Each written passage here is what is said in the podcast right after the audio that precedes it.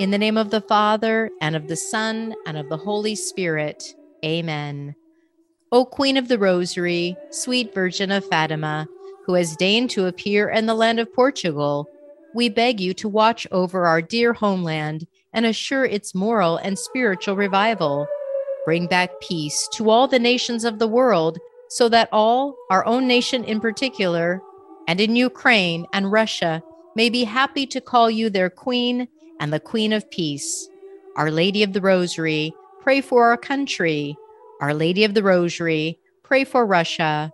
Our Lady of the Rosary, pray for Ukraine. Our Lady of Fatima, obtain for all humanity a lasting peace. The Immaculate Heart of Mary, pray for us. Our Lady of Fatima, pray for us. In the name of the Father, and of the Son, and of the Holy Spirit. Amen.